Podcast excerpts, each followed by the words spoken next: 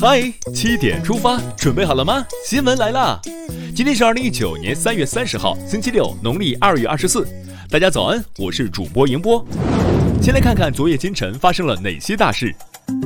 中共中央政治局二十九号召开会议，审议《中国共产党党组工作条例》和《中国共产党党员教育管理工作条例》。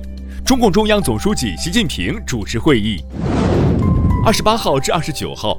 中共中央政治局委员、国务院副总理、中美全面经济对话中方牵头人刘鹤与美国贸易代表莱特希泽、财政部长姆努钦在北京共同主持第八轮中美经贸高级别磋商，双方讨论了协议有关文本，并取得新的进展。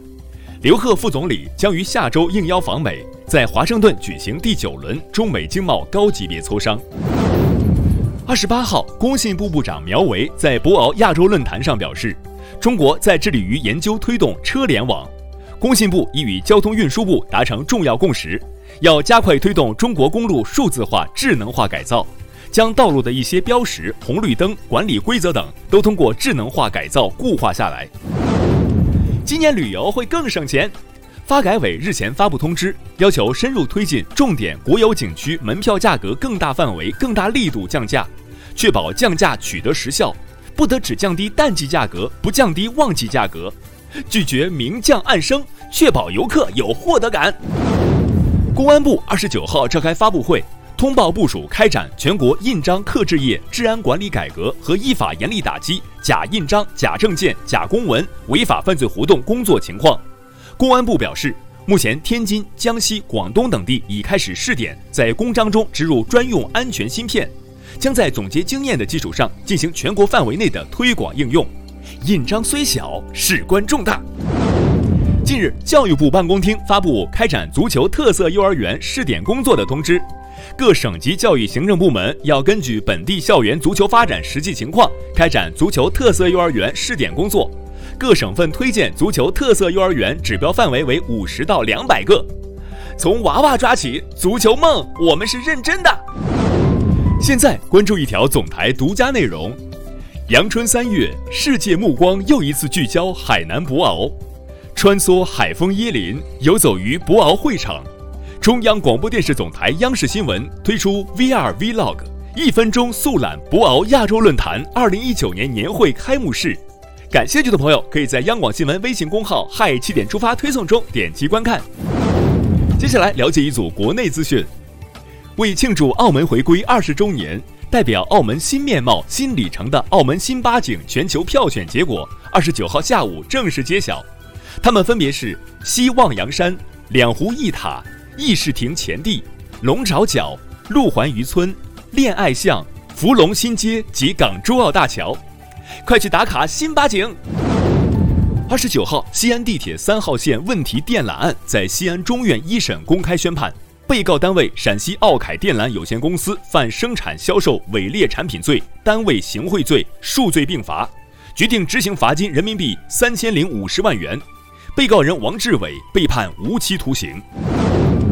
河北张家口太子城金代城址项目二十九号入选二零一八年度十大考古新发现，该遗址距崇礼县城二十公里，是目前唯一经考古发掘的金代行宫遗址。中国国家文物局副局长宋新潮透露，该遗址将成为2022年冬奥会崇礼赛区的中心。二十八号晚，2019年全国游泳冠军赛暨世锦赛选拔赛女子50米仰泳决赛中，傅园慧游出27秒61夺得冠军，这是她继四乘100米自由泳接力、100米仰泳后，本届赛事夺得的第三块金牌。看完身边事儿，让我们把目光转向国际。世界气象组织日前发布的《二零一八年全球气候状况声明》显示，二零一五年至二零一八年是自有气温记录以来最热的四年，其中二零一八年是史上第四热的年份。与极端天气和气候事件有关的自然灾害影响全球近六千二百万人。联合国秘书长古特雷斯呼吁各国领导人在今年九月联合国气候变化峰会上拿出切实可行的应对气候变化方案。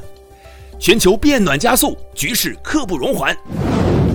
当地时间二十九号上午，新西兰克莱斯特彻奇市在严密安保措施下举行国家悼念仪式，数万人齐聚哈格利公园，哀悼克莱斯特彻奇枪击案遇难者，反对一切形式的恐怖主义。据《华尔街日报》二十九号报道，关于对埃航波音七三七 MAX 八飞机失事调查的初步结果已出炉。飞机坠毁前，飞行员曾启动自动预防失速系统。据悉，该系统原本作用是协助机长避免错误地将机头提升至过于危险高度，但在异常情况下，该系统可能导致机头被意外降低，且降低幅度会非常大，导致机头无法抽回而坠机。懒癌患者福利来了！美国国家航空航天局近日宣布，将和欧洲空间局一起招募男女各十二名志愿者，参加一个时长两个月的项目。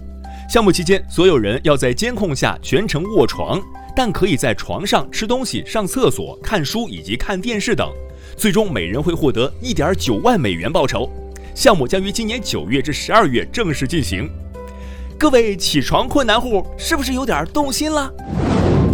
接下来是今天的每日一席话：天不言而四时行，地不语而百物生。二零一八年五月十八号，习近平总书记出席全国生态环境保护大会并发表重要讲话。他引用“天不言而四时行，地不语而百物生”，指出，人与自然是生命共同体，生态环境没有替代品，用之不绝，失之难存。